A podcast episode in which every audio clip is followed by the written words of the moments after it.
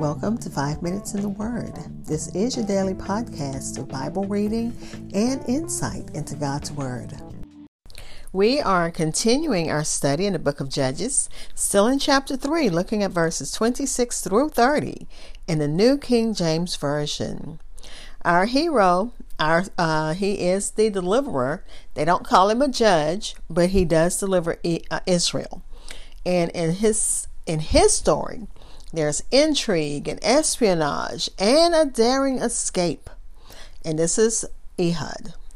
Eglon, who is the king he assassinates, his uh, Eglon's name signifies a calf, and he fell like a fatted calf by the knife, an acceptable sacrifice to divine justice. But let's listen to the rest of Ehud's story.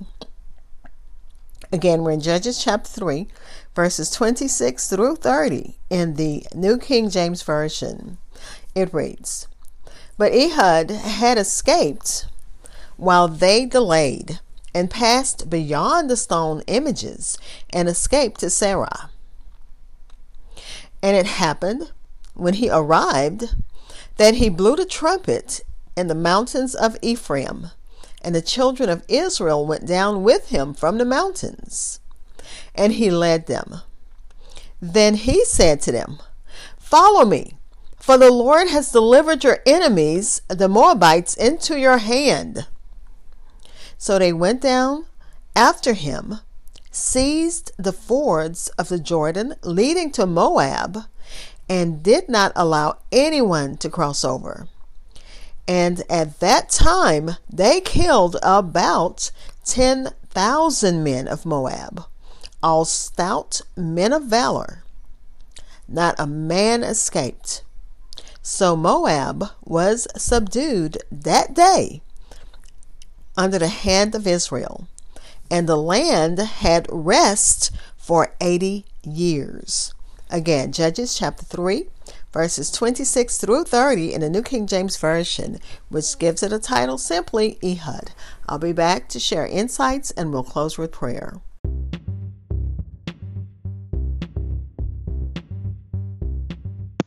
This is Hope Scott. I am your host of Five Minutes in the Word, a daily podcast which spends a few minutes exploring God's Word. Thanks for listening, subscribing, and following my podcast. You can find it on Spotify, Apple Podcasts, TuneIn Radio, iHeartRadio, Good Pods, or wherever you hear podcasts. Also, please like and follow Five Minutes in the Word on Facebook and Twitter. That again was Judges chapter 3 verses 26 through 30 in the New King James Version. And let's listen to what the commentaries has to say about Ehud's Ehud leading the Israelites in battle against the Moabites. Uh, Ehud, having slain the king of Moab, totally defeated the forces of the Moabites that were among them, and so effectively shook off the yoke of their oppression, Remember the uh, the, the steps. First, Israel, uh, they disregard God, so they fall into a state of apostasy. God has to get their attention, so there's judgment. They cry out to God for help. And then the last part, God sends a deliverer. And in this case, the deliverer was Ehud. And Ehud sl- uh, slew or he killed or assassinated, as the um, commentaries have said, assassinated the king of Moab, and that was their oppressor, and he shook off the yoke of their oppression. Ehud's daring assassination of Eglon brought about an Israelite rebellion against their Moabite oppressors. He raised an army immediately in Mount um, Ephraim at some distance from the headquarters of the Moabites and headed them, he headed the army himself. The trumpet he blew was indeed a jubilee trumpet, proclaiming liberty, and a joyful sound it was to the oppressed Israelites, who for so long had heard only the trumpet of those that were their enemies. And I know in Israel, for a lot of occasions, you know, there's always uh, they commemorate all kinds of memories and uh, memorials. So I'm almost certain there's probably one for this occasion also. But let me continue reading. Like a pious man, and as one that did all this in faith, he took encouragement himself and gave encouragement to his soldiers from the power of God because power of, he felt that the power of God and uh, was there for them. He said, "Follow me. The Lord hath delivered your enemies into your hands. We are sure to get have uh, God with us, and therefore may go boldly, and shall go on triumphantly." And sure enough, this is what happens. Like a general, he first secured the fords of the Jordan. Occupying uh, this strategic location prevented both the Moabites' escape and the Moabite getting assistance from the other side.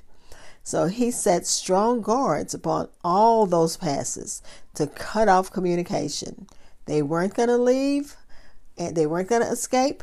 And if they revol- uh, had decided to, to fight, they would not get assistance from their from their um, country. He shut them up in the land as their prison, and then he put them all to the sword, ten thousand of them, which it seems was the number appointed to keep Israel in subjection. None, no man escaped. It says there escaped not a man and these were the best, the choicest of all the king of Moab's forces. So these were the best fighters. They were all lusty men, men of bulk and stature, and not uh, only able bodied, but high spirited, men of valor. And Ehud and the children of Israel slew 10,000 of these men. And if you can just imagine, as we are watching war practically every day on the news, we can just imagine what's going on. But neither their strength nor their courage did them any good when the set time had come from God to deliver them into the hand of Israel. The consequences of this vic- victory was that the power of the Moabites was wholly broken in the land of Israel. Ehud's cunning and courage, coupled with Israel's faithful following of a leader, coupled with God giving them the power to do this, brought Israel its longest period of freedom under the 400 year period of the judges. The country was cleared of their oppressors, of these oppressors, for the um, and the land had rest for 80 years. Let's pray. Father, we thank you as we come to the end of the study of Ehud. We thank you for showing us a, a man of valor, a man of trust. He trusted you, Father. He went in and did what he needed to do to secure his people, to end the, uh, the, the, the reign of oppression by King Eglon. Father, we thank you for men like that and women like that. The com- commentary says that Ehud is a dramatic example of how in the Lord one man can make a difference. And God, we know that means a man or a woman. And how God's how God will call others to work with that one man or woman of God. We thank you for that example, Father. And we thank you for people in our lives, in our history in our families, in our homes, who are that one, who are the one person, or who is the one person that can make a difference, and who is that one person who others are willing to work with and work willing to follow. Father, we pray for those who need you in a special way. You know what the needs are, and they are many. We pray for uh, the those that are in conflicts, not just in the Ukraine, conflicts in Africa, conflicts in Asia, conflicts in Europe, conflicts in America, all over the world, there are conflicts. And God, we're praying for a peaceful resolution to conflicts especially those that are of the household of faith. Give them, let them have leaders, that one man or woman that can make a difference. And we've seen it all the time in the Ukraine and in other places. That one man or woman that takes a stand and others will work with them. In the name of Jesus, amen.